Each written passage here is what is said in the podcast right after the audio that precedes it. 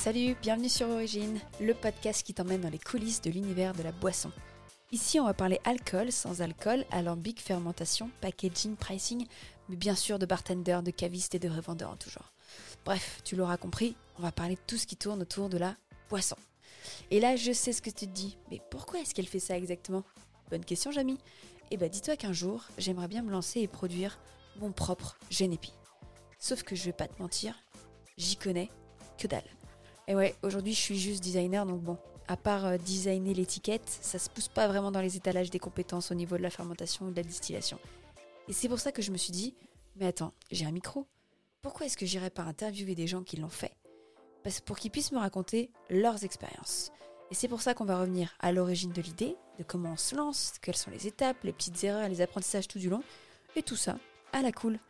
Et justement, si jamais toi aussi tu veux lancer ton bar, ta distillerie, ou même juste savoir ce qui se cache derrière cette magnifique petite bouteille sur ton étagère, eh bah t'es au bon endroit. Et aujourd'hui, pour le premier épisode, je vais parler à Romuald, le fondateur de Gin Spirits, le premier gin sans alcool. Bon, je te fais une petite intro, fast and furious pour pas trop te spoiler. En gros, il était architecte et au décès de son grand-père, il s'est dit Allez, c'est parti, je reprends l'affaire parce que j'ai vraiment envie de lui rendre hommage. Au début, franchement, je te dis la vérité, je pensais l'interviewer pour Gin Spirits. Mais en fait, en découvrant son parcours, j'ai compris qu'il n'y avait pas une, il n'y avait pas deux, mais il y avait trois aventures dans la boisson. Et justement, c'est parti pour l'épisode 1. On revient sur l'idée originelle derrière la Dame de Pique. C'est sa première expérience dans la boisson avec un vin d'épine typique de sa région, le département du 16. Yes, je parle bien de la Charente. Donc voilà, je t'en dis pas plus et je laisse te raconter tout ça. Bonne écoute Euh, trop cool. Et eh ben écoute, merci beaucoup euh, d'être là pour le premier épisode. Je suis, euh, je suis très touchée de ta venue. Bah, merci à toi pour l'invitation. Et j'aimerais d'ailleurs beaucoup remercier le Pont qui boit, puisque c'est grâce à, grâce, à, grâce à la personne qui tient la, boutique que j'ai pu découvrir Jean. et elle m'a recommandé de discuter avec toi. Donc je suis bon, bah, encore, un énième grand merci à Maud. Je, lui en dois beaucoup. Exactement. Est-ce que ça te dit qu'on fasse un petit tour de, de présentation? Oui, alors en mode euh, condensé, parce que sinon ça risque de durer un peu. Mais euh, donc avant Jean, j'étais architecte, licoriste, parce que j'ai cumulé les deux activités sur plusieurs années. Ok, donc licoriste, c'est des personnes qui font des liqueurs. C'est ça, ouais. après, bon, c'est en tout cas la définition que voilà, moi j'ai voulu appliquer au, travail que je faisais. Et, et après, le jean s'est greffé du coup sur la production. Donc, parmi les productions d'alcool donc, que j'avais commencé à développer, notamment, notamment à travers la gamme des élixirs. Et, euh, et c'est devenu une aventure à part entière euh, il y a un peu plus de trois ans quand euh, j'ai décidé de créer une société distincte aussi pour voilà, séparer véritablement la production d'alcool de la production sans alcool. même si les, voilà, les deux entités continuent à coexister, puisqu'il voilà, y a un ADN qui est commun, il y a une histoire qui est, qui logique, mais le, vraiment le, on va dire le maillon, en tout cas l'élément principal initial, c'était vraiment le travail des plantes. Euh, le support voilà, aromatique et la création euh, donc de, on va dire, de nouveaux process et de nouvelles saveurs historiquement sur une base d'alcool et après sur une base sans alcool. Mais vraiment, l'ADN, c'était de travailler autour des plantes pour faire découvrir de nouvelles saveurs, d'anciens savoir-faire qui avaient disparu. Et le gin, ça a, été, voilà, ça a été une innovation, mais avec quand même en filigrane euh, beaucoup de choses qui correspondaient à des redécouvertes d'anciennes techniques que j'ai décidé d'appliquer sur la partie sans alcool. voilà, donc en fait, c'est une on va dire, euh, c'est une histoire qui dure depuis euh, 8 ans à peu près maintenant. Ok, et euh, comment t'en es passé à architecte, à licoriste? Alors ça s'est pas fait, de, ça s'est fait de manière euh, quand même assez, voilà, il y a une transition.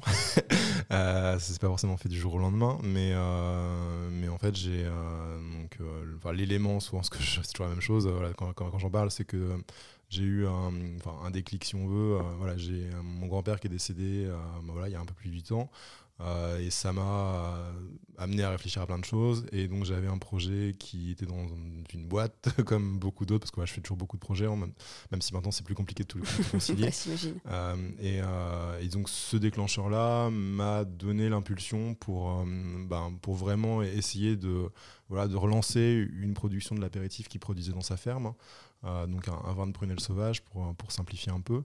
Euh, et après, les choses se sont enchaînées. Euh, ça n'a pas démarré forcément par le produit, puisque ça a d'abord démarré par l'aspect design, puisque c'est aussi quelque chose que j'ai à cœur, même si c'est pas forcément quelque chose que les gens voient, mais en tout cas, les produits que pour l'instant voilà, je, je fais tout est fait maison en fait. D'accord, super la technologie, le process, euh, les récoltes. Quand on dit producteur, c'est pas galvaudé. Et pour le coup, les étiquettes, c'est également moi qui les dessine.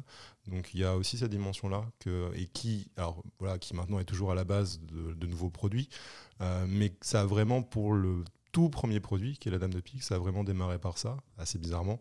C'est que j'ai d'abord dessiné le logo. Euh, bon, parce que le savoir-faire, on l'avait, le produit, il existait. Euh, et c'est en dessinant le logo, en fait, que les choses sont arrivées un peu, se sont enchaînées, et que ça m'a mis dans une voie où j'avais l'impression que les choses, justement, fonctionnaient bien et s'orchestraient d'une manière assez, assez fluide. Et, donc, c'est ça qui m'a vraiment donné l'élan pour euh, d'abord faire connaître un premier produit. Donc, c'est déjà une aventure entrepreneuriale à part entière, qu'après j'ai étendu, mais pas forcément de manière construite parce que ça a été vraiment ça s'est créé sur le long terme. Il n'y a pas de vision. Euh, voilà je je savais pas à l'époque que oui tu allais en arriver là aujourd'hui et que euh. j'aurais fait d'autres produits et qu'après j'arriverais au sans alcool. Et je sais pas dans voilà dans les années qui viennent où je serai forcément euh, même si après j'essaie de mettre des choses en place. Mais disons que ça s'est vraiment créé de manière très naturelle et, assez fortuite. Euh, et donc c'est ça qui a donné, voilà, donné l'impulsion. Et, c'est pour ça que le travail qui a été fait au démarrage, bah forcément, il m'a servi et continue à me servir maintenant quand je lance de nouveaux produits. Puisque comme dans n'importe quelle activité, euh, bah, dès que tu as commencé un peu à expérimenter, euh, que tu été formé dessus ou que tu t'es formé, tu sois mm. formé toi-même, bah, tu prends des automatismes et, ça tu devient peux répliquer, tu plus facile. Voilà, c'est ça. Donc c'est euh, donc l'origine, c'est ton grand-père en fait. C'est l'origine, c'est une histoire de famille. C'est voilà, c'est l'origine, c'est un produit familial, euh, enfin notre produit familial, puisqu'en l'occurrence c'était, et puis il y avait une, vraie dimension affective puisque voilà c'était c'était le vin de noces de mes grands-parents, en tout cas de la manière dont, voilà, dont moi on me l'a vendu. Euh, Donc c'est ton grand-père qui a produit le vin de noces de tes. Ouais, alors c'est l'histoire. Après, la légende, la maintenant, maintenant, des fois, je mets quelques voilà quelques guillemets, mais en tout cas, c'est comme ça que nous, on, nous l'avait, euh, voilà, on, le consommait et qu'on nous l'avait, voilà, justement présenté. Euh, après, je pense qu'il s'est aussi fait beaucoup plaisir euh, quand il, a, quand il a créé, on va pas se mentir. Mais, mais c'était ça qui était intéressant, c'est que ça répondait à. C'était un vieux produit, mais qui était très contemporain dans son approche, qui pour moi serait quasiment un sans alcool maintenant. Euh, de par ouais, sa logique et, le but de réussir à faire. Euh, avoir une aromatique vraiment sur le, le fruit, la plante, et, avec l'alcool très très faible en fait, aussi bien en bouche que même après en termes de, conservation pure. C'est pour ça que le produit est assez technique dans son approche. Et euh, c'était dans quelle région ça euh, C'est à côté de Cognac en fait. Donc c'est euh, ben, c'est le village voilà, de, Saint-Brice, donc d'où ma famille, en tout cas du côté paternel, est originaire. et, et, voilà, et ça a démarré donc dans cette dans cette ferme qui était la ferme de mes grands-parents et, et donc ça a vraiment voilà, c'est ce produit-là qui a cristallisé mm. un peu la démarche quoi. Et tu sais un peu pourquoi il s'est lancé dans cette, euh, dans cette aventure Est-ce que c'était un passe-temps à côté Est-ce que c'était vraiment son travail euh Non, non, c'était pas son travail. Hein. C'est pour ça qu'il n'y avait pas de vocation commerciale. Enfin, c'était un Et c'est aussi pour ça que le produit a été créé comme ça. Parce qu'il n'y avait pas. Parce que, bon, après, c'est un autre débat, mais disons que quand on fait les choses aussi pour soi euh, ou pour le plaisir, on peut des fois aller beaucoup plus loin que les contingences voilà, matérielles, économiques ou simplement des positions de marché. Donc il a vraiment créé pour lui et in fine pour ma grand-mère, euh, c'est ce qui a conditionné en fait le travail sur le produit avec des, justement des process très particuliers, euh, aussi bien d'un point de vue viticole que même sur la région. Euh, et après, c'est donc c'était un hobby parce que là, il avait du plaisir comme tous les gens du coin qui font leur pinot, leur, leur calva aussi, leur, calva, leur vin muté. Après, ça s'inscrivait aussi par rapport à un environnement qui était local et une tradition que j'ai justement essayé de remettre après plus en avant sur la gamme des, vermouths et des élixirs, puisque je me suis rendu compte que justement en creusant un peu, le fait que mon grand-père, mes grands-parents aient continué à récolter des plantes médicinales sauvages, c'était directement lié, en tout cas c'est mon interprétation, euh, mais je pense qu'elle n'est pas complètement déconnante euh, vis-à-vis de, ben, de ce que j'ai pu voir euh, en discutant avec d'autres personnes de cette tranche d'âge-là et même autour. En fait, voilà, on est, ils sont pas très loin. c'est même en fait la maison la plus à proximité d'une ancienne abbaye qui est assez éloignée, qui est dans les bois. Euh, et, cette abbaye-là, euh, comme un peu tous les ordres religieux, euh, quand elle était en activité, ils produisaient leur alcool. Il s'avère que c'était un ordre qui était apparenté aux chartreux. mais qui était voilà, aussi sur la route de Compostelle, en tout cas sur une des routes, mais qui était voilà, dans, à côté de Cognac. Et, et donc, il faisait ce qu'on appelait un élixir, comme d'ailleurs beaucoup de monastères. Mais là, c'était plus une, un, un, vin médicinal. Et, et, je pense que même si l'ordre voilà, a été dissous, et après, voilà, le produit est plus vraiment rentrer dans le folklore, euh, je pense que ça a quand même imprégné les paysans. La région, et, en tout cas, ce, voilà, cette, cette zone-là, mm. où euh, qui est quand même très, voilà, très, très paysanne et très agricole. Et c'est pour ça que beaucoup de gens continuaient à faire des macérations, à récolter des plantes euh, médicinales, qui sont aussi des plantes sauvages qu'on peut apprécier pour d'autres choses, mais, mais qui sont quand même souvent assez peu usitées autrement. Et, et, donc voilà, et je pense que c'est un peu tout cet amalgame-là qui a, créé cet univers-là, qui était propice à ça. C'est fou historiquement, c'est. Euh, ah, il y, y, a pas mal de choses à raconter. Ouais, c'est pour ça que c'est là aussi. C'est pour ça que ça s'appelle aussi l'origine, c'est que j'adore revenir un peu à, l'essence. Et, euh, et justement, tu parlais de plantes médicinales. Est-ce que c'est quelque chose que tu as été. Est-ce que tu as participé à ça quand tu étais plus jeune? Est-ce que tu as été enfin formé indirectement via ton grand-père? Je sais que tu as parlé de la Dame de Pique, j'ai l'impression que c'est toi qui l'as un peu officialisé, officialisé en termes de, de marque, même de nom. Euh, oui, oui, après, ben, et puis aussi parce que euh, quand mon grand-père est décédé, euh, comme souvent ça se passe quand on. Voilà, c'est des produits qui sont un peu du, du domaine de la recette secrète voilà, de, de, quelqu'un. je sais que en fait, c'est ma mère qui a réussi à récupérer une partie, en fait, en tout cas la trame des dosages de, avant qu'il décède, parce que justement, elle trouvait que, voilà, que le produit avait aussi une, une valeur. Euh, même vis-à-vis de la famille. Et, euh, mais on s'est rendu compte que quand on a voulu relancer la production, il n'y avait pas tout en fait dans le. Ah donc c'était vraiment une recette secrète. Il y avait que lui et bah, ta grand-mère peut-être qui avait oui, la. Non, ma grand-mère en fait non, elle était pas. non, ma grand-mère cuisine, euh, cuisinait et cuisine encore beaucoup, mais pas pas sur la partie liquide, en tout cas pas sur la création d'alcool, qui est souvent, en tout cas la création ou là les recréations si on veut, qui sont souvent d'ailleurs des, des domaines assez masculins. Euh, en tout cas dans, historiquement, plus maintenant forcément. Et, euh, et, du coup, euh, oui, il y a eu un, vrai travail en fait de, de, réélaboration puisqu'il y a beaucoup de choses qui probablement étaient implicites pour mon grand-père, mais qui au final n'étaient pas du tout sur, sur, sur une personne qui arrivait comme ça. surtout qu'il y, y, a une partie de. Il y a des levures, donc il y a, il y a des, étapes qui sont assez assez importante. Et, ce qui était intéressant, c'est que ça a même aussi permis justement de, mieux comprendre euh, certaines...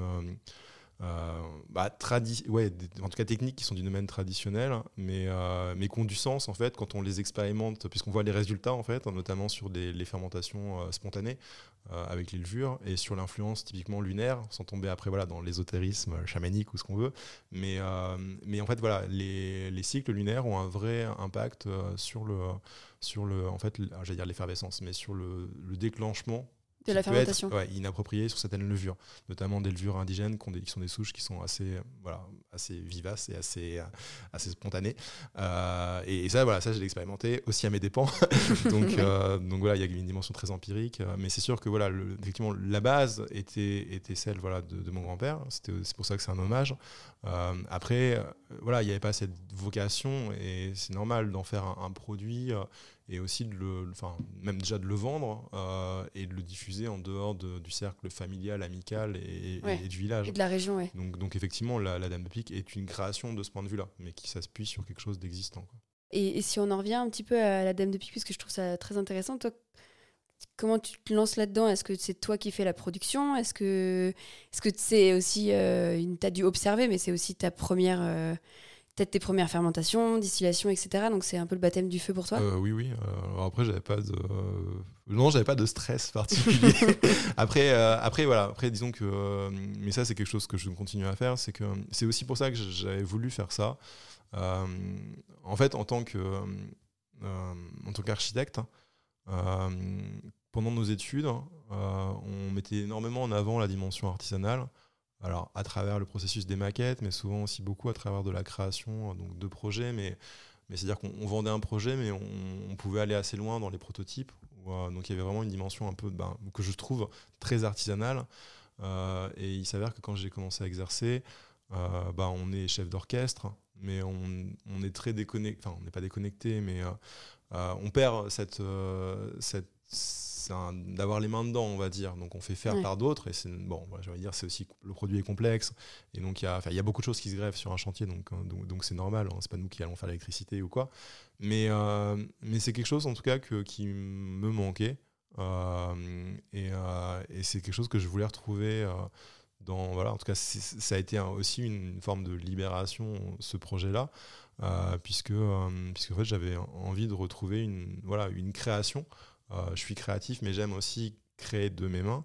Euh, euh, et, j'avais besoin d'avoir ce rapport au, produit euh, aussi parce qu'après je trouve qu'il y a une dimension, alors c'est aussi ma vision, mais qui est politique dans l'acte d'artisanal de créer, c'est que c'est que on a beaucoup de produits qui arrivent sur les sur voilà sur maintenant tous les jours qui, sortent un peu de ex nihilo et qui sont diffusés mais on a souvent très peu de produits de producteurs. C'est-à-dire que les producteurs sont quand même une partie assez assez faible en fait de, la masse euh, de production, euh, dans le sens où il y a beaucoup de produits qui sont, euh, on va dire, plutôt portés comme un projet entrepreneurial sur une création, mais les gens ne sont pas forcément eux qui vont mettre les mains dans le produit. Eux qui font, ouais. Alors après, c'est c'est aussi, c'est aussi un autre travail, et je le respecte, hein, c'est une création d'entreprise, mais je trouve que Enfin, l'artisanat c'est quand même noble et, et, je pense que et voilà et la production est ben, mériterait d'avoir plus de, valorisation. Euh, et c'est pour ça que je me voyais mal en fait demander à quelqu'un de faire quelque chose pour moi. Euh, surtout parce qu'en plus j'ai une vision assez précise et j'aime bien créer des choses différentes, ou en tout cas innover ou apporter une touche particulière. Euh, donc, donc en fait ça s'est même pas posé en fait, j'ai même pas réfléchi à faire produire par quelqu'un. Je me suis dit voilà. Je vais le faire moi-même. Puis mon grand-père le faisait, pourquoi je pourrais pas le faire quoi. Donc là, tu te dis, euh, je me lance, tu fais en parallèle architecte et euh, la distillation. Comment tu. Euh, alors, ça s'est pas exactement goupillé comme ça. C'est que, c'est que, alors pour revenir à faire toute l'histoire, c'est que, en fait, j'ai pris une année indépendamment de ce projet-là. en fait, il est venu s'inscrire dans une année sabbatique, que enfin sabbatique, qui était une année de projet personnel que, que j'avais prise, justement parce que je ne me retrouvais pas dans le métier d'architecte. pas dans la finalité, mais vraiment dans la mission et de la manière dont je l'exerçais. Euh, et, euh, et, à la base, c'était pour écrire, enfin pour écrire et dessiner en fait un roman que j'avais pris ce, oui, ça n'a rien à voir. Donc euh, j'avais pris cette année-là et je l'ai fait pendant à peu près six mois, on va dire. et j'ai pas. Alors après, le projet était très ambitieux, probablement trop pour un premier jet. surtout que c'est quelque chose que, pareil, je me, je me suis lancé dedans, mais, mais c'était très différent de quand je le pratiquais un peu au quotidien et que c'était un, voilà, une bouffée d'oxygène de 30 minutes à une heure par jour. Et là où c'est un travail à temps plein, on, voit aussi que ça, change complètement la perception qu'on peut avoir de la chose. C'est pour ça qu'il faut vraiment aimer ce qu'on fait euh, et sentir bien euh, et à l'aise dedans.